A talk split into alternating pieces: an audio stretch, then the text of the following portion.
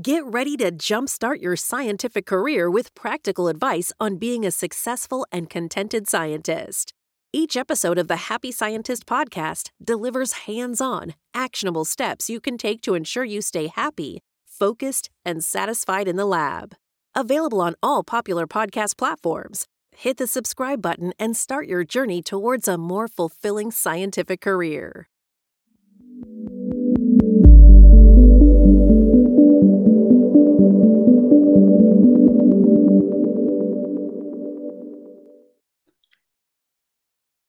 Hello, and welcome to another edition of the Happy Scientist podcast. Today, we are live again on Bite Size Bio. This is the place to be if you want to become a happier, healthier, and more productive scientist. I am Nick Oswald, the founder of BiteSizeBio.com, and today we will be drawing again on the immense wisdom of Mr. Kenneth Vogt. Ken is my friend and mentor. He's the Bite Size Bio team's Yoda, and he's the founder of the executive coaching company Vera Claritas. Today, and in all other Happy Scientist podcast episodes, you get to benefit from his words of wisdom to help you increase your performance, enjoyment, and success in the lab. Today, we bring you the second in a three part live series called Jumpstarting Your Career as a Happy Scientist. And in this installment, we will be discussing something that is very applicable in the lab the difference between efficiency and optimization. Since this is a live session, we can take your questions and discuss them as part of the show. You can enter those questions using the questions box that should be visible to the left of or below the presentation window. Also, be sure to check out our downloads page where you can find lots of downloadable goodies and that competition again to win a very rare Happy Scientist t-shirt. The downloads page link is right below the questions box. Okay, without further ado, let's bring in the man, the Yoda himself, Ken, how are you doing today? Doing great. I just realized that the Happy Scientist t-shirt is so rare that I don't even have one. You don't have one. I don't have one either. well, today we're going to talk about the difference between efficiency and optimization. And I know at first blush you might look at that and go, those are synonyms, but they're really not. They're really quite different. And so we're going to we're going to dive into what the difference of it is, and why one is far more important than than the other, and and why you should care about this at all. But before we do all that, let's go to the next slide, and I want to issue a warning right from the beginning. This is not about how to be a proper control freak. the, and we've had an episode on that that topic itself before, so I won't go into great great detail on that. But you know, yeah, it was entitled the the Siren Song of Control, so you can go back and check that out.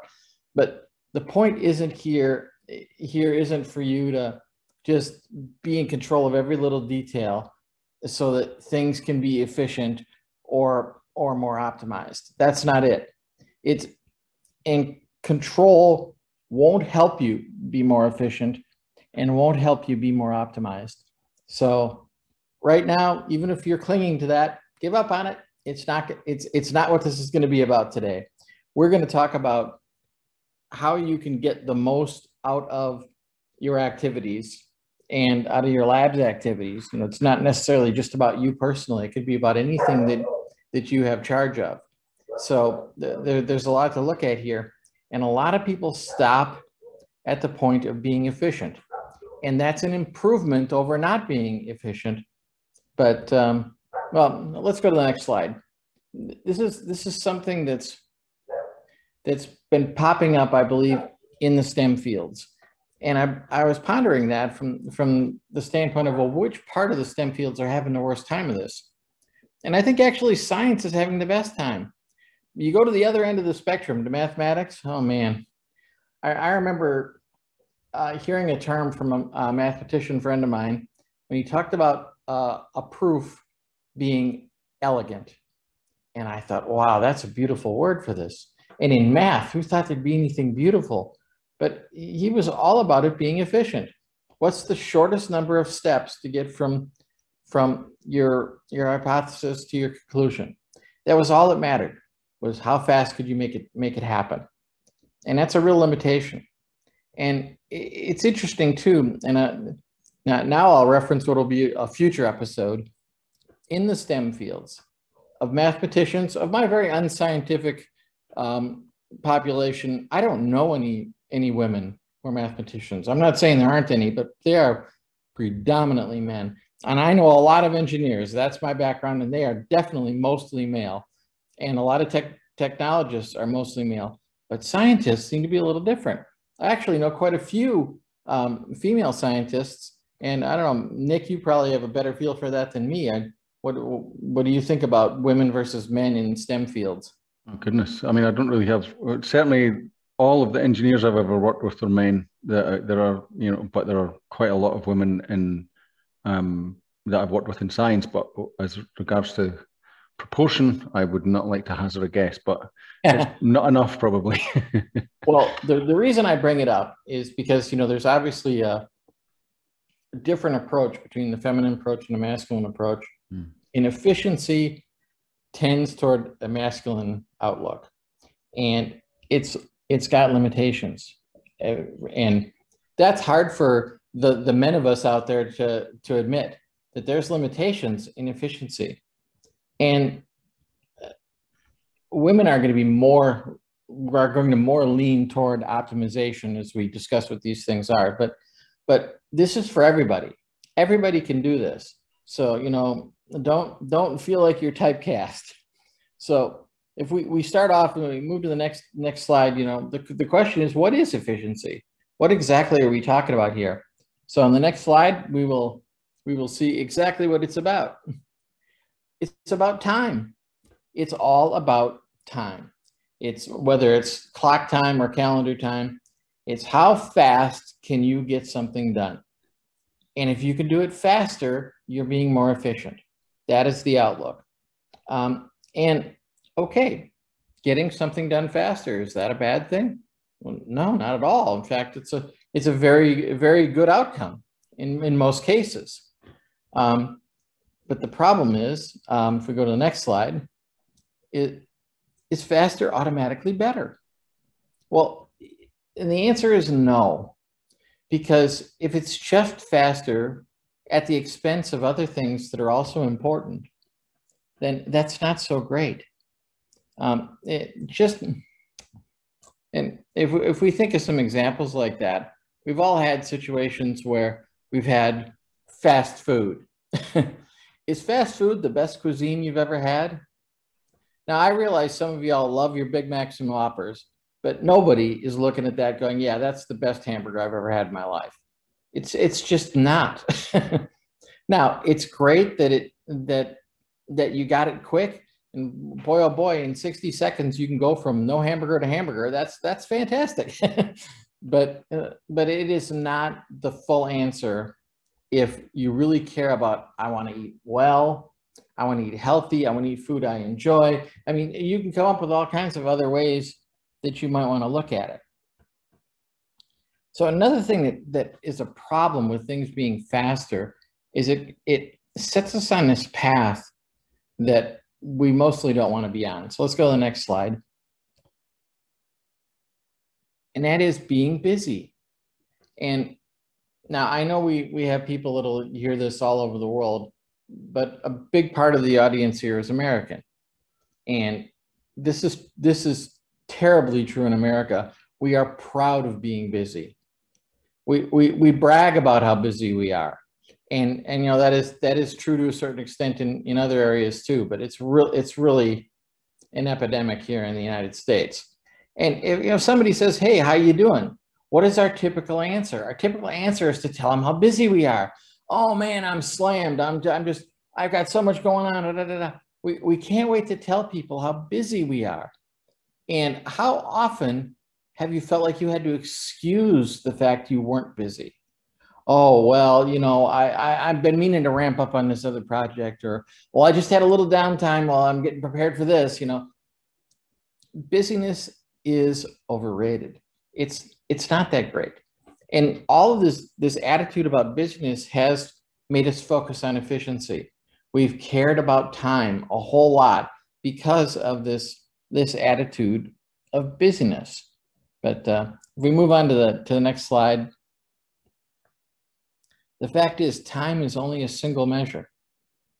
There are lots of measurable things out there that matter, things that that we care about, and you, you don't even have to search that hard for that. I, I don't think most of us would say that the only thing that matters is that something is fast.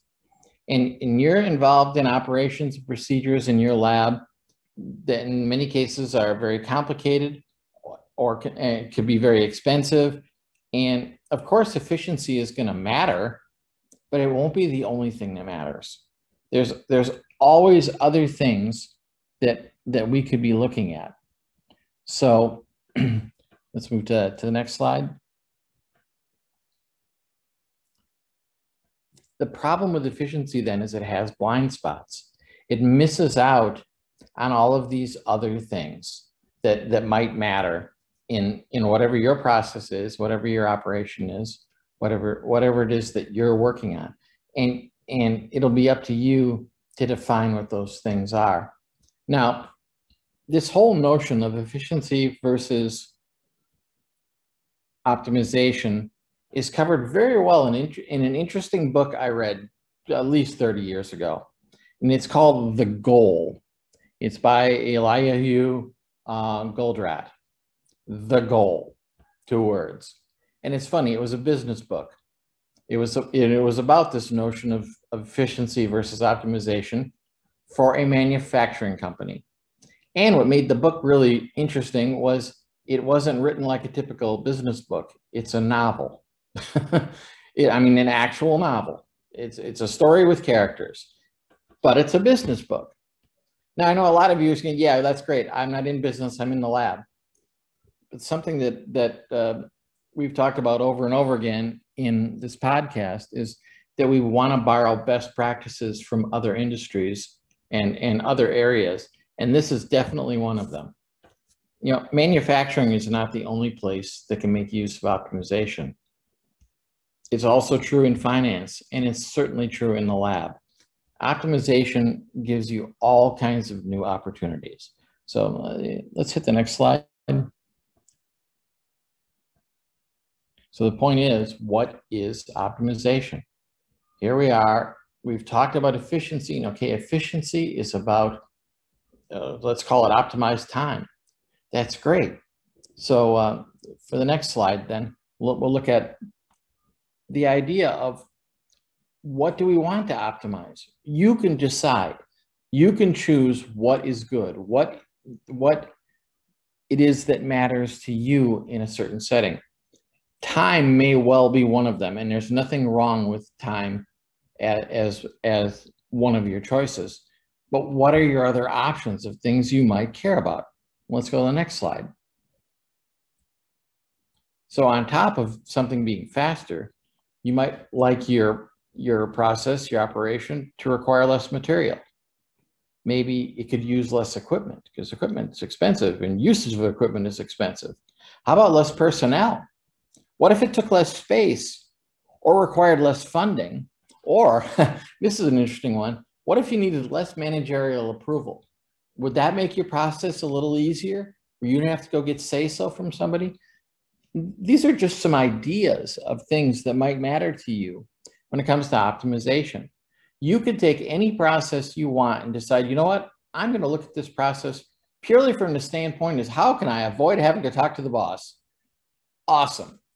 Or how can I use how can I use less expensive equipment? How can I take up less lab space? How can I do this with less money? Whatever it is that matters to you, you have a way of then looking at that. And you'll notice the word less keeps showing up there um, because generally that's what it's talking about. To optimize something means to use less of something. And of course, faster means less time.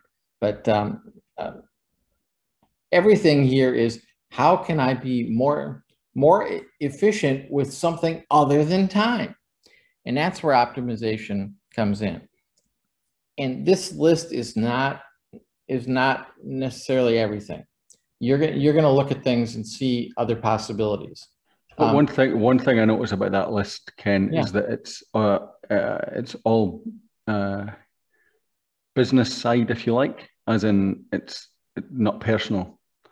And uh, for me, uh, it's quite interesting. This I, I didn't know exactly what you were going to say here, and you just ah. unpacked a whole lot of stuff that I'd, I'd forgotten about. That I went through a whole efficiency drive um, myself at one point in the lab, and you know, it's about a lot of the times in the day in the lab you're managing yourself. And mm-hmm. so, um, uh, most of the time, actually, when you, you know when you're doing the actual work, it's about managing yourself and your own time and so on. And that idea of efficiency being just about optimizing the time that that really rings true for me where you're um, you're trying to drive more results if you like uh, mm-hmm. from from you know within you know per unit of time one of the big uh, uh, the big costs here in that um, you know not material or equipment or personnel but a personal cost is stress and mm-hmm. that then reduces your efficiency. So you you max out. That's what I found out. You max out at, a, a level of you know time based uh, efficiency that you can reach, and um, uh, and and then it starts to become uh, you know diminishing returns. So maybe one, maybe another set of uh, of measures you could look at here are personal ones. How can I do this with less stress? And how can I get the same results with less stress? How can I get um, you know the same results with uh, you, you know in more more time for reflection and so on, which will then improve the overall result overall result as well. That's what I found in you know in my efficiency drive was I didn't leave myself time to just really look at what was happening in the result. Uh, uh, you know what what my results were telling me and and, and things like that. Um, it was just barreling from one experiment to the next without taking proper time to step back and really look at the bigger picture and things like that. I like it. So uh, move to the next slide and we'll talk about that mm. in a hmm. little more detail. The, the point here is what are your objectives? And I, I like this point of what is the personal, uh, what are your personal objectives here? How do I make this process easier for me? And I don't just mean easier like you're being lazy, but I mean like if you have a process that's just demanding your constant attention, maybe you need to have a way to have be able to have some relief for your your attention at, at, certain intervals. Maybe you need to have certain things set up in such a way that they don't need your hawk eye on it the whole time. Maybe you need to have your process have less physical steps for you. So that, I mean, literally, you you might be wearing yourself out physically. And sometimes it, you might think this is funny. You think, man, I, I practically sit at a desk all day, or I, you know, I sit in a sit at a bench all day. I don't really, I'm not really working that hard. But you find yourself at the end of the day exhausted, and you forget how much physical stuff you actually are doing. Then there's the other side of that is how much how much of you is wore out physically because of the mental exertion. And is there a way that you can reduce the requirement for mental exertion in this process? So you know you can you can decide what kind of objectives you have. There, there's no there's no uh, requirement here. You can make it you can make it as optimized as you want in any way you want. And you don't have to really explain that to others um, other than you know are you getting the result? And that was another thing you mentioned there a moment ago lynn or um, nick that your result really matters. That that is that is where that's how you determine what to optimize by okay what do i need to optimize so as to get the result i'm after? Whereas efficiency might not get you the result you're after at least may not be as strong a factor in it as, as you might might automatically think. That's that's an interesting point. So you're you're looking to get uh, you know more results per unit time which is or more meaning more meaningful results let's say more insight per unit time. You can take it yeah, to that. Or, yeah, or or whatever unit you uh, want to have. And in fact, we go to the next slide. This is this is another important point about this. Mm-hmm. We're, we're talking about something you can measure. You have to decide what's good and find a way to put a number to it. And and I hope anybody in the STEM field is going to be happy to see numbers. numbers matter. Numbers are way we we regulate things. How we tell whether something is good or bad, or whether whether we're moving forward or moving backward. And you know, so, yeah, we've all had the situation where we've had a feeling about a number. You see a number and you're disappointed or you see a number and you're excited you know numbers can numbers can be way more than just uh, you know a cold set of arithmetic they they can they can generate a feeling they can generate an emotion. And and ultimately when it comes to your to your uh, your objectives you're going to have an emotional feeling about that. You know we feel good when we accomplish something and we get to where we're going. And we feel good when we get answers you know because I, I realize in science you you do have a, you have the unusual field of of often you you don't get the result you were looking for but what was important was you got a result. Mm-hmm. that was the thing you met that mattered to you more than anything else. So uh, you know this is a constant learning curve. So there's a so there's a there's a kind of not, not a limitation but there's another pressure here or uh, in science regard you know um, other than what you think is good. You you know you might think um, you know i have to I would really like to um, do X number of experiments in a week, or I would like to, uh, you know, uh, uncover the answer to this question by, you know, sometime in this quarter or something. But mm-hmm. you have, you, you, know, the overall um, pressure in science, the overall measurement is the the whole publish or perish thing. To get mm-hmm. more funding, you need to publish. To get more to get published, you need to get results that mean something to get results that meet, need something, you need to get more results, right? And yeah. and then that that uh, that pressure is ingrained into the whole culture of science. So you have um, peers and superiors who are pushing you to uh, get more results essentially uh, you know to do more and then and then you know culture of business and obviously it'll vary lab to lab but that's a general statement of what the stress is, and it's not just in science; it's it's everywhere. But that so, I, I guess some people listening to this will be thinking, "What does it matter what I think? What does it matter what I define as as good?" If I'm being pressured from the outside to um, to deliver a metric or to deliver uh, a result essentially, and uh, a paper or whatever by the end of the year, it must be there or not. So it all has to be a big panic. How what, what would you say about people who, who feel that, that, that their, you know, their measurement doesn't matter. It's what uh, the, the sort of prevailing wind well, is. From it's still your measurement mm-hmm. of what it's going to take to get that result you want, because mm-hmm. that result will make you happy. Mm-hmm. That satisfying management, you know, getting the paper published on time, mm-hmm. that's that is going to be part of what will make you happy. You know, so I mean, I understand that sometimes we wish we could just, you know, I would just like to head down this rabbit hole because I just find that really, really interesting. Mm-hmm. But nobody wants to pay me to do that. It's like, all right, that's fine. Um, you you're you are here as a job though. It's it's a career. You're going to have to do something to earn your pay, mm-hmm. and you can get satisfaction from that. And maybe sometimes you get to go down the rabbit hole. Maybe sometimes you don't. And mm-hmm. maybe you won't go down those rabbit holes anytime soon. Maybe that's something you'll do after you retire. Uh, or or something you'll just decide, nope, that's just not as important to me as some other things. You, you, you got to choose. Now, if if there's just a burning, burning need, you just have to go there. Well, then you got to really reassess your career. How do I align my career with this kind of focus? Mm-hmm. You know, so that I can do that. Because at the end of the day, often we're looking at this going, man, I'm not allowed to do this. Yeah, it's not you're not allowed to do it in science you're not allowed to do it at this particular job mm-hmm. so you know you have to you have to weigh how important is it to you versus um, how important is it that you keep this particular position hmm. so i guess that uh, this is a fairly hot topic and um, uh, for the people who are listening um, if you have any views or questions about that, please uh, put them into the questions box there and we can deal with them uh, towards the end. We will bring, bring your uh, views and questions into the discussion uh, towards the end. Definitely.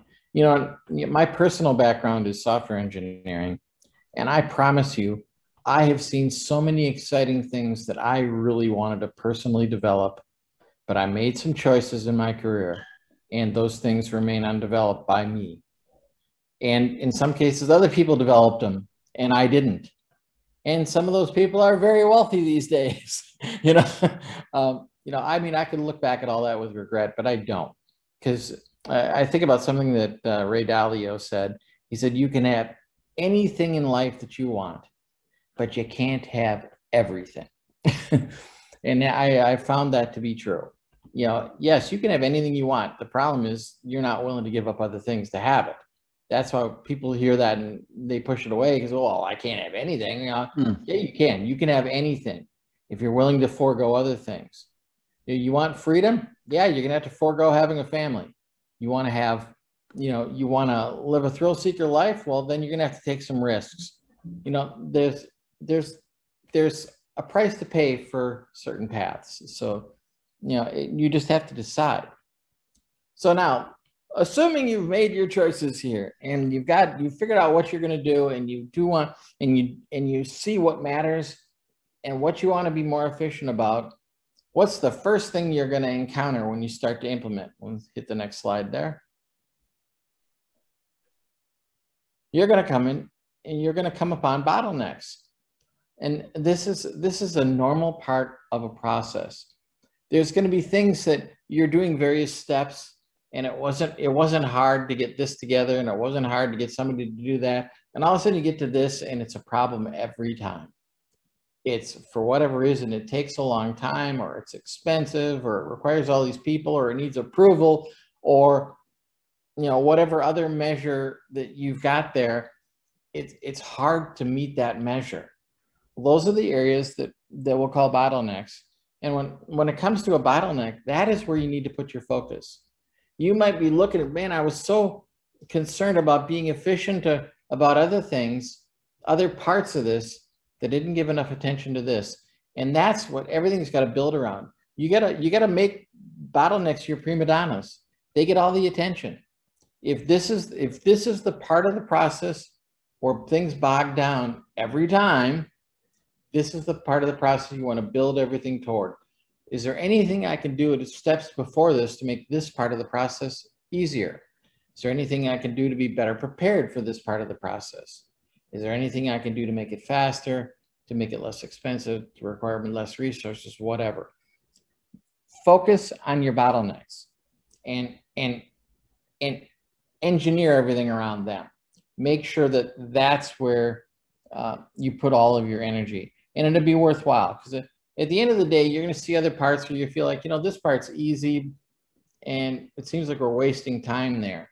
You know, it, it seems like, like it's, this part's too, you know, happens too leisurely. And then this other part is this mad struggle. Well, focus on the part that's the mad struggle and don't worry so much about that, those other parts. So if we go to the next slide, th- this opens up another thing that uh, question that may pop up into your mind. Um, am I am I allowed to not focus on that part that seems all leisurely? Yes, if your focus is on the whole.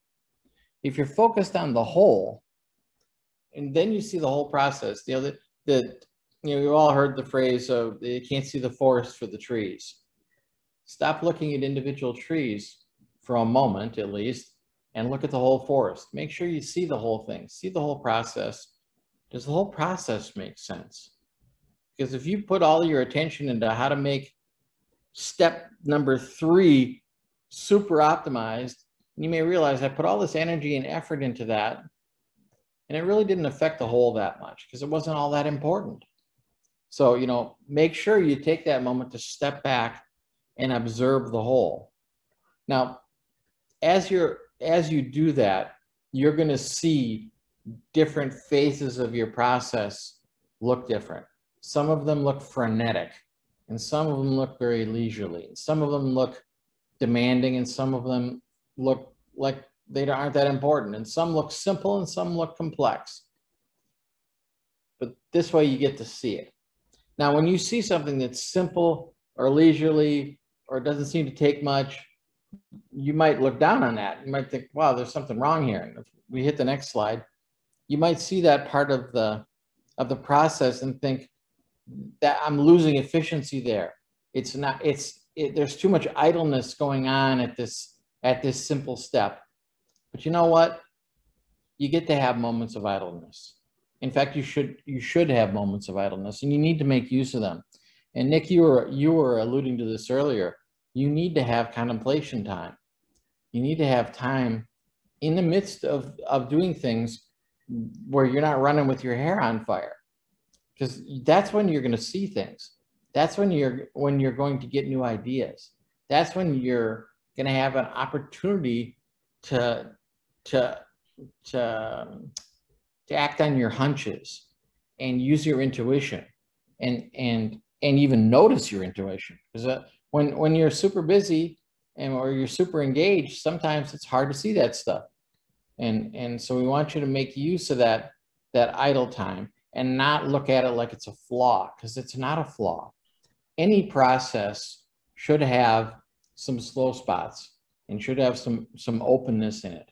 And and that and if you've got no openness and no slow time you need to look at your process again. It's not optimized what what's happening there is you've made it efficient well you've made it efficient at a great cost you will find out when you start looking at it through the terms of optimization when you start looking at other measures you'll realize all i did was make this fast and that's that's not going to be a good thing I think that this is a good point. Is that uh, you know I've written a question down here myself. what is the most efficient way to do science? And I don't just mean time wise, or what is the optimal way to do science? Let's say Yeah. in the in the language you're using here.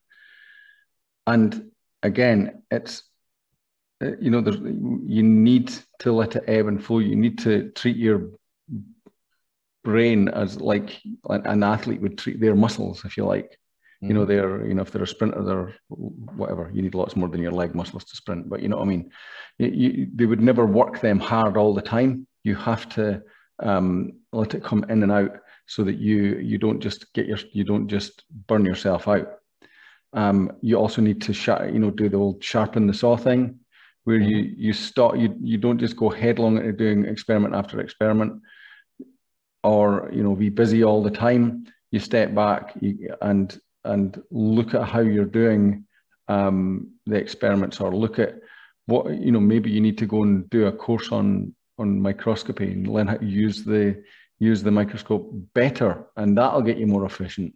Or you know it's there's all sorts of different angles but i, I do think that uh, the again at least in my experience the prevailing wind is get in the lab spend long hours in the lab you know bashing away uh, um, but again, you, you, find yourself sometimes doing the, um, you know, the same thing over and over again. Uh, you know, this experiment didn't work. I'll just try it again. Da-da-da, keep going, keep going, keep going, and try it again and again. But you're getting nowhere if you step back and figured out where it's going wrong, or figured out if there's a different way, or figured out whether you need more training, or you know, just to put some specifics on it.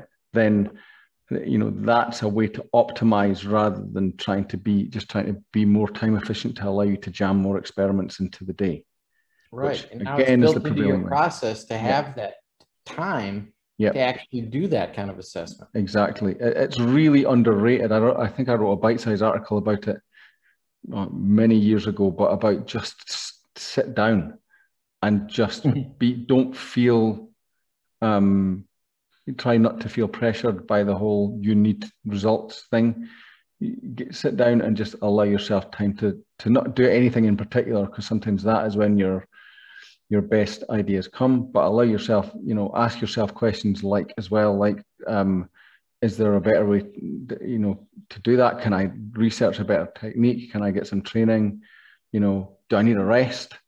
Uh, you know Right. stuff like that to treat yourself with respect treat your brain with respect um, you treat your uh, your drive with respect. Don't don't burn it all on a mad rush to get a, a mythical number of uh, you know uh, set of results that you know might not be obtainable by the the sheer brute force approach that you're maybe employing if you're like me or like I was we used to have a thing we used to have um or I used to do in the lab where I, I was so proud that I would use of the idea that you know this was in the early 2000s when multitasking was the thing Mm. And um, get an episode on that too. Uh, there is, yeah. And um,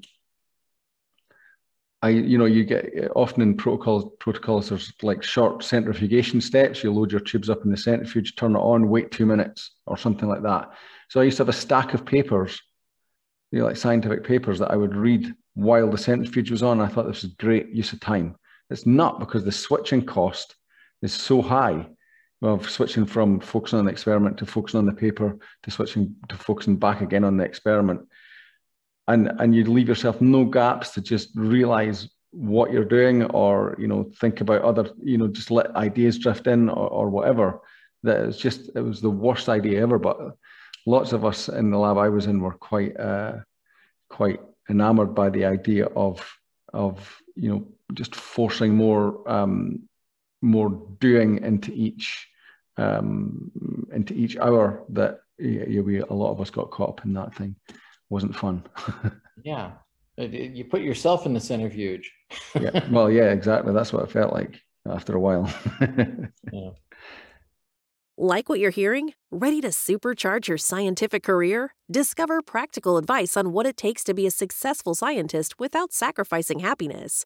Learn the importance of meeting your human needs, identifying and unlocking your charisma factors, discovering your core mindsets, and much more. Subscribe to the Happy Scientist podcast and download the Happy Scientist reference pack and get started on your journey to becoming a happier scientist today. Subscribe now and check the show notes to download. All right, so then let, us move to the next slide and we'll take another another approach at this also. We've talked about idleness, but you know, things do have to happen. And so there is a certain amount of throughput that has to happen step by step.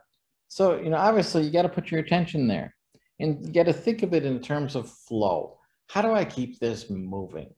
And, you know, that was a perfect example of that centrifuge time would be the perfect idle moment to consider your throughput.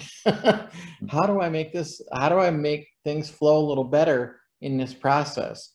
And, you know, you might be doing things that are literally growing. That's, that's, that's a, uh, a peculiar um, and wonderful part of life science that, that a lot of other people in STEM don't get to touch. You know, there's no, there's nothing is growing in in um, software engineering other than data but you know i mean you're growing plants you're growing cultures you're you're you're doing things with something that's alive and it's got its it's got its own it's got its own thing going on and and so if you can if you can dovetail with that and you can see parts of your process that are are using that natural energy and and you can engage it that's just an amazing thing. I mean, I'm, I'm jealous of what y'all get to do.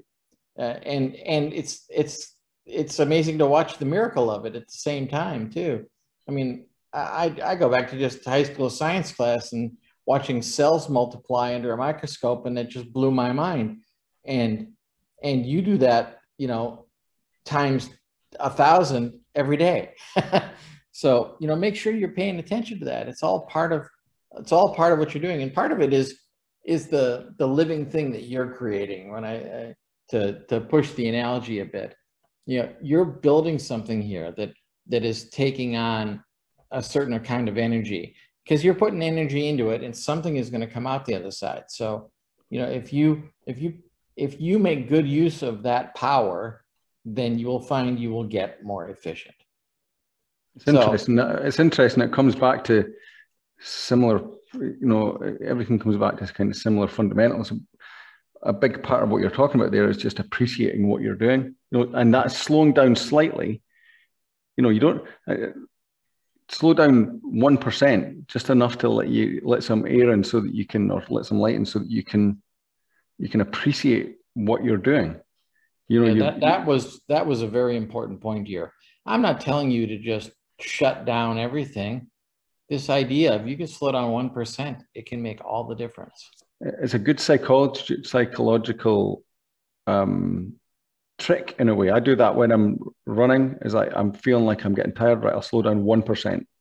Mm. And you didn't really slow down. You just felt, you just gave yourself the space to you know, it's almost your mind that slows down rather than anything else. Right. You don't lose anything really by doing a 1%. It's a good little exercise. No, and, um, and of course, all this, it's just like what you're talking about there. You, you're comparing it to another part of life. Once you've learned something, you've figured out a pattern that, that, that works, hmm. you can apply it anywhere, yeah. anywhere in your life.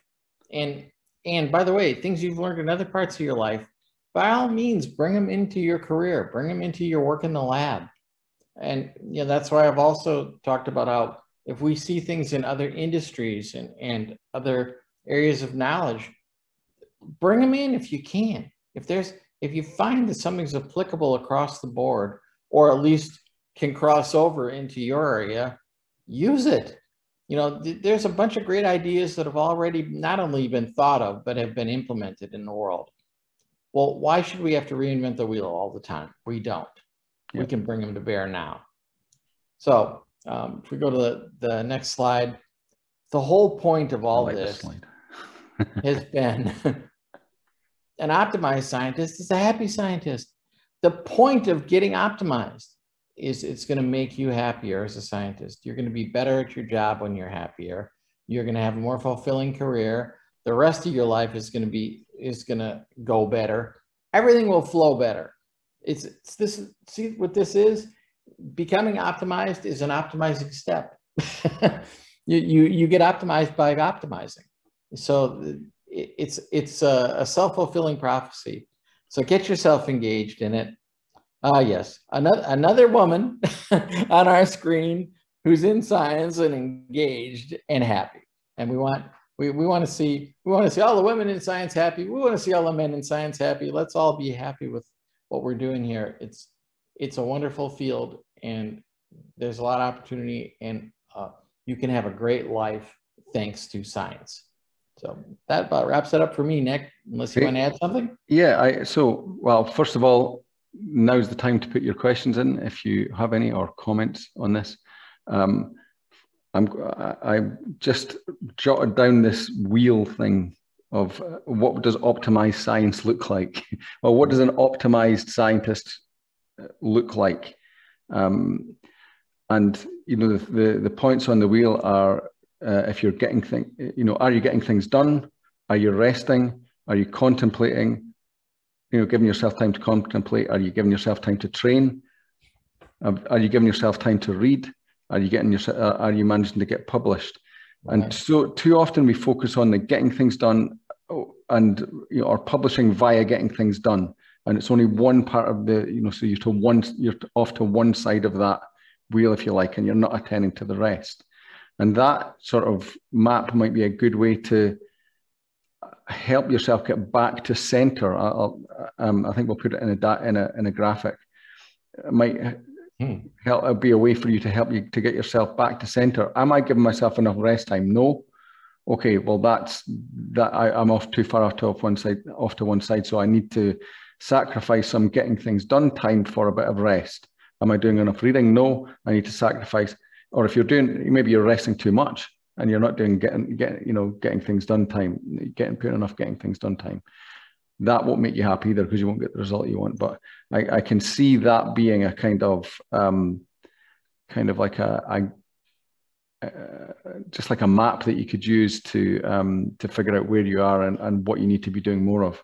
Uh, right. It's not exhaustive, but obviously. And, and, if you need some inspiration for that, I can definitely recommend that book I mentioned earlier, The Goal. It mm. it it it'll give you some ideas. You see somebody who had to actually do this in a real working environment mm-hmm. and yet had a life going on at the same time. And he did make some trade-offs like that. He he had to make some choices. And and he was surprised at some of the places where the choices showed up. So again, you know, check it out yourself. It, it, it's a good it's a good little uh, side read for somebody. It's not a hard read. It's it'll also satisfy a certain amount of desire for some light reading because it's because it's uh, you know in a novel kind of form. So you know it's a lot easier than reading some of the papers you guys have to read. yeah, I think um, that what we'll do is we'll put that uh, that that one in the the show notes for this mm-hmm. episode, um, which you can find along with all the other episodes at bitesizebio.com forward slash the happy scientist. We were trying to figure out what episode number this is, but um, uh, you can find uh, you can find it. Um, uh, you know, look for the title of uh, efficiency versus optimization, and it's in there. So uh, I have a couple of questions uh, to put to you here. So, okay, so busyness. Busyness is expected in my lab.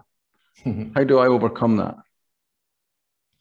Well, so here's the thing. Are they is it busyness for the sake of just looking good, looking like you're active, or do, do people actually care whether or not you're doing something worthwhile? Um, if if people if people are just looking for that kind of um, you know Lord of the Flies social pressure kind of thing, I I would actually argue that don't give into that. That you you you want to do things that that are worthwhile and that matter. Now there are times you should be busy. There's when there's there are important things to get done and you want to stay active and that's fine. But focus focus more on are you working toward your optimized goals? And if it's not serving your optimized goal, don't waste your time on it. Don't waste your energy on it. And if somebody somebody were to, uh, to challenge you on that, point that out. It's like, look, where I'm at a stage right now where I got a I've got a moment that I can focus on, you know, on on the bigger picture and I'm doing it. And yeah, so it doesn't look as active. But in other moments when you're being active, go ahead, broadcast that you're being active. It's amazing some of the cultures you come across, and not just in science, but in all sorts of jobs and things, and what people think uh, what people think will get them the results they, they want. mm-hmm. And I, I, came across one was don't read anything. You know, you're in my lab, you don't read anything unless it's a scientific paper. Like that, that literally meant don't read books. Don't don't waste time reading books. Don't waste time reading the news. Don't waste time on anything except scientific papers. And even as a even as a kind of well, not much more than a teenager at that point, it, it, that struck me as well. That's just going to create a very one-dimensional mind in a way. That you, you know, if you you know, just switching off and reading something else, sci-fi or watching some nonsense, will uh, on TV or or whatever. Sometimes that just allows you the space to to think. But yeah, and well, long yeah, hours. When you're up against somebody who is efficient and and not optimized, hmm. especially if they're your boss. I mean, that I realize you may have to have a little longer conversation with a person like that and point out that look, I want to make sure I get to our end goal, and I know myself, and I know that if I just go a mile a minute without a break, I won't get it done. I will crack. This is how I keep myself able to keep producing. You know, and and if you get to the point where you just can't get that message across to somebody, you may need to find another boss. Hmm. Okay. Well, what about if the problem is yourself? So we have a question in here. uh, as a woman with an engineering degree who now works in science, it took me a oh. while to set boundaries. Because I could work through lunch and stay a little late to cross more things off my to do list, I started to burn out. I get your point about using idle time to contemplate the big picture, but it's really hard to resist the desire to squeeze a few more things into each day. Any suggestions? Yes, well, first off, I want to applaud the fact that you're a female with an engineering degree. Power to you, lady. and I, I, I, I think we really need more feminine energy in engineering. I really do.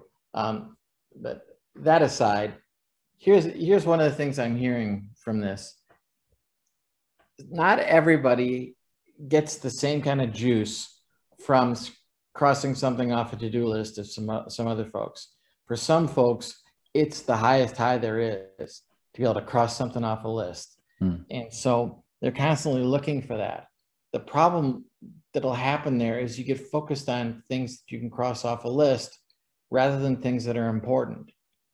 And at the end of the day, you just you got to take a breath and go, is this really important? Yes, I scratched off the list something should I feel good about that? Or was it really not that valuable? did it stand in the way of me getting something more important done? Did I did I spend all of my time scratching things off the list and not do the thing that mattered the most to me? So one of the things you can start with on that is to, you know, every day, even you know, I'm not I'm not against having lists. That's that's it's a useful tool. But every day you look at that list and you look at what's the thing on there I least want to do. Okay, all right, I'm going to do that first. And now maybe you can't do it first. So, well, the thing I at least want to do is go to that doctor's appointment. Well, it's scheduled at two o'clock. I can't go any earlier than that. But you know, you make sure that nothing will get in the way of that. And and when that moment comes, it is absolutely the most important thing. You got to assess things as to their importance and put them in that priority. And stop giving yourself such a pat on the back for accomplishing something that wasn't important. So you know, we, we have two kinds of two kinds of ways to look at things, a task. You know, we can look at it from the standpoint, is it important versus not important? And is it urgent versus not urgent? And we are almost always compelled to do the things that are urgent and not important. And and that's the, the quadrant that's that's the least valuable. The things that are that are generating urgency and are not important, how dare they? Why are we allowing that? Whereas what you want to be doing first in your life are the things that are important but not urgent. Because there's no driving urgency to make you do it, but the importance is the thing that matters. So, you know, first do the things that are important but not urgent. Then do the things that are important and urgent. Then do the things that are are urgent but not important if you must. And by golly, if you have things on your list that are not urgent and not important, why are they on your list? You're just using it so you can have the thrill of crossing something off your list. Get those off your list. They're, they're, they're, they don't count. so, uh, uh, what was the first quadrant there? The, the highest priority quadrant? Would be, was, would be important but not urgent. Important but not urgent, right? So, say say that you um, only had, uh, you know, uh, this person's list only had important but urgent and important but not urgent things on the list, right? Mm-hmm. and, it, and it wasn't a problem of doing filling up the day with tasks, um, uh, with completing tasks for the sake of completing tasks. In that instance, you know, the the the fact that she's said that she did was doing is, you know, was tempted to do so much that she was burning out. Mm-hmm. Then you know that's you know well, there's another way. It's important to have some downtime. Well, that's the thing. You, you put you, that on your list. Yeah, the only thing to re- the thing to realize is that you, you know, you're burning. You know, it's like going into your overdraft. There's no there's no point because you will pay for it the next day, and so it's go. But you, I guess you say you're setting boundaries. So that maybe you're starting to realize that, that yourself. But it's that whole thing of, okay, I'm getting things done, but am I resting enough? No. All right, I need to move myself somewhat towards more rest and a bit less getting done. It's it's, it's otherwise. like a, a, for instance, might be mm. I'm going to set 45 minutes for lunch. I'm not going to violate that. All I'm going to do is have lunch during that 45 minutes. And you put it on your calendar. And so what you're doing is you recognize this is important, but it's not urgent. Because, you know, if you don't take 45 minutes for lunch today, the world won't end. But it's important. So you do it. And you and you make sure that if you didn't do it that way, if you if you tried to multitask during your lunch and all that, you don't get to cross that off your list. You didn't do it. You did not take time for lunch. So it doesn't count. So don't give yourself the the pat on the back that you accomplished it because you didn't. It's all about that kind of as well. That you know that drive is really important, but the drive can can be your own worst enemy in a way. If you know if it's too if it's too intense or if it's not if it's not fettered in any way, right. you know. Um, well, there's another part about that too, is that you weren't born that way. You developed that ability to have drive. And of course, you've got a lot, you gained a lot from that. It was valuable, it was useful. But understand that that wasn't the end. There's still more growth available to you from here. Now learn how to use that drive in, in a controlled fashion and not have it control you. Yeah. How can you optimize to get similar levels of output with more rest and recuperation time, for example, right. one kind of focus. Yeah. Okay. Uh, here's another question. So, Do you mean, and this means you can, do you mean I need to get faster or better at doing experiments and that's that's all? Uh, okay, so that I guess we've talked about that. Is it's not just about well, the whole point of this is it's not about just getting faster. Yeah, I'll let you answer. my point was don't only be fast. right or well or, or, better so and one way to do it is would be to get better at doing your experiments so that would be allowing yourself time for training optimization of protocols for example um, you know looking for other alternatives looking for different tools uh, you know different commercially available tools or or non-commercially available tools.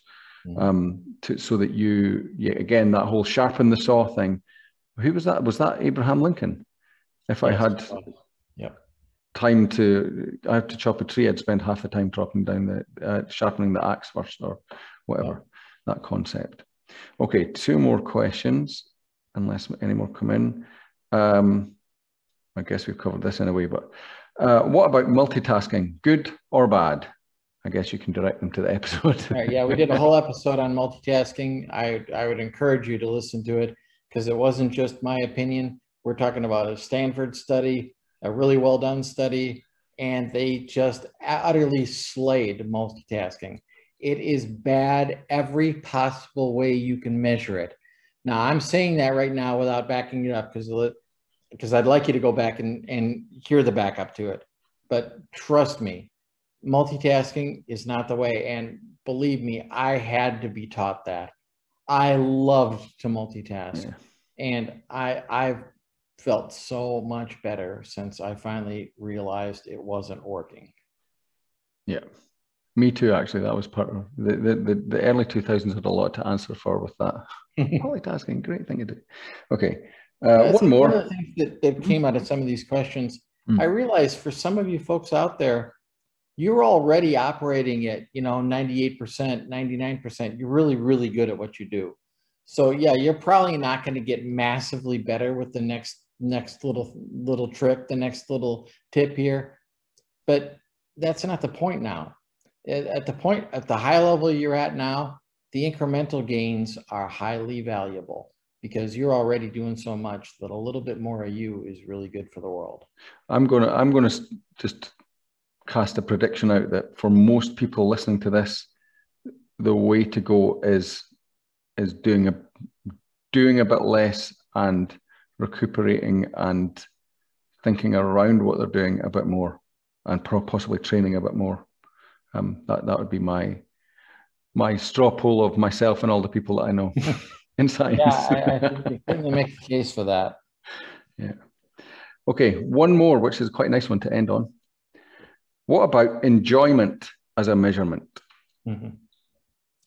Yeah, I, I, come to think about the um, the country of Tibet, and they're having a gross national happiness measure, hmm. which I just think is fantastic. And yes, absolutely, enjoyment should matter. And and I realize for some of you out there, that's a, that's really hard. And some of you feel like you don't deserve it, and some of you feel like it's not important enough. You know, it's I, I have things to get done. There's there's critical things going on in the world that I that I have to address that doesn't mean you can't enjoy it. You can you can enjoy curing cancer. You can. You know, so and by the way, if you can, please do. So how, how about people who think that if you enjoy something, it, it sort of by definition means if you focus on enjoying it, it by definition means you won't get the job done. Does that uh, make sense? I would just point back to the evidence. Is like, can can you can you show me the data on that? Because I think that's baloney. I think I think a lot of people think that intuitively is not the right word because it's a it's yeah, a received it's, wisdom. It's not, it's not accurate. Yeah, I mean the thing is, you can enjoy. You know, you you, you know, uh, you can enjoy pipetting in, in uh, 96 well tube uh, plate rather. Um, you know, boring if you look at it like that, but in one way, if you look at it, it's boring. Another way, you can just relax and enjoy. Right. You know, anything. You can you a know, lot enjoy of doing the dishes, whatever. it isn't about how you feel about it. It's the story you're telling about it. Well, that's true. Yeah. You're telling the story that it's boring. You're telling the story that you hate doing it. Stop telling the story. Just, just you'll you'll find that you will enjoy your life more that way. yeah, and I think that whole um, slow down one percent or slightly more if you feel like you can. I think that helps because you just stops the kind of I don't know. I don't know what that is, but it's a you know that sort of driving, almost like a panic feeling that you that gets in when you feel like I don't like doing this, you know. And mm-hmm. yeah, if you take a step back and just slow down, then yeah, um, exactly. um, well, you can certainly practice doing that. I think it takes some practice to get there. Yeah, and we're not uh, saying that you shouldn't. There shouldn't be some pressure in your world. There should be. You're you're you know you're expected to get things accomplished but whether or not you're stressed about that pressure, that's a different thing. That's something you have a choice about. Don't don't give in to stress. You know, recognize pressure when it's there. If it's too much pressure, do something about it. But if it's not, then you know, to realize that you you get real satisfaction from working hard and from and from doing hard things. It's it's of great value. Yep. Fantastic this is a very interesting, interesting angle on things. Um, so thank you again, Ken, for another great episode there. I think I'll take that's a, a, lot for people to chew on. Um, again, you can find this episode, the show notes, and all of the other episodes at bitesizebio.com forward slash the happy scientist, all one word. And in there, again, you probably, if you've listened to us before, we always talk about this. Watch episodes one to nine. Um, there's some might have to listen to them a couple of times because they're quite heavy, but they um, they really give you some foundational principles that I think will I would highly recommend uh, to you if uh, whatever stage of your career you're at.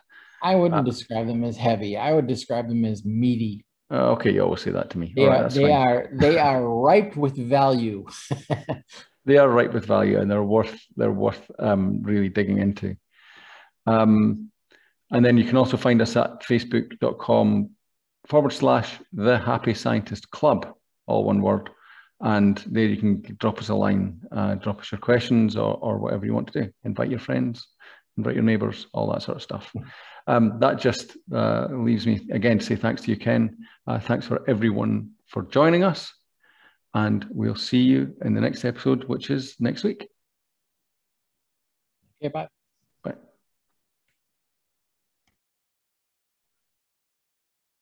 Thanks for tuning in. If you enjoyed this episode and want to keep learning practical tips on being a happy and successful scientist, don't wait any longer. Subscribe to the Happy Scientist podcast and download the Happy Scientist reference pack today. And together, let's reignite that passion for science that first got you into the lab. Remember, you can find us on all major podcast platforms, so hit that subscribe button now and check the show notes to download.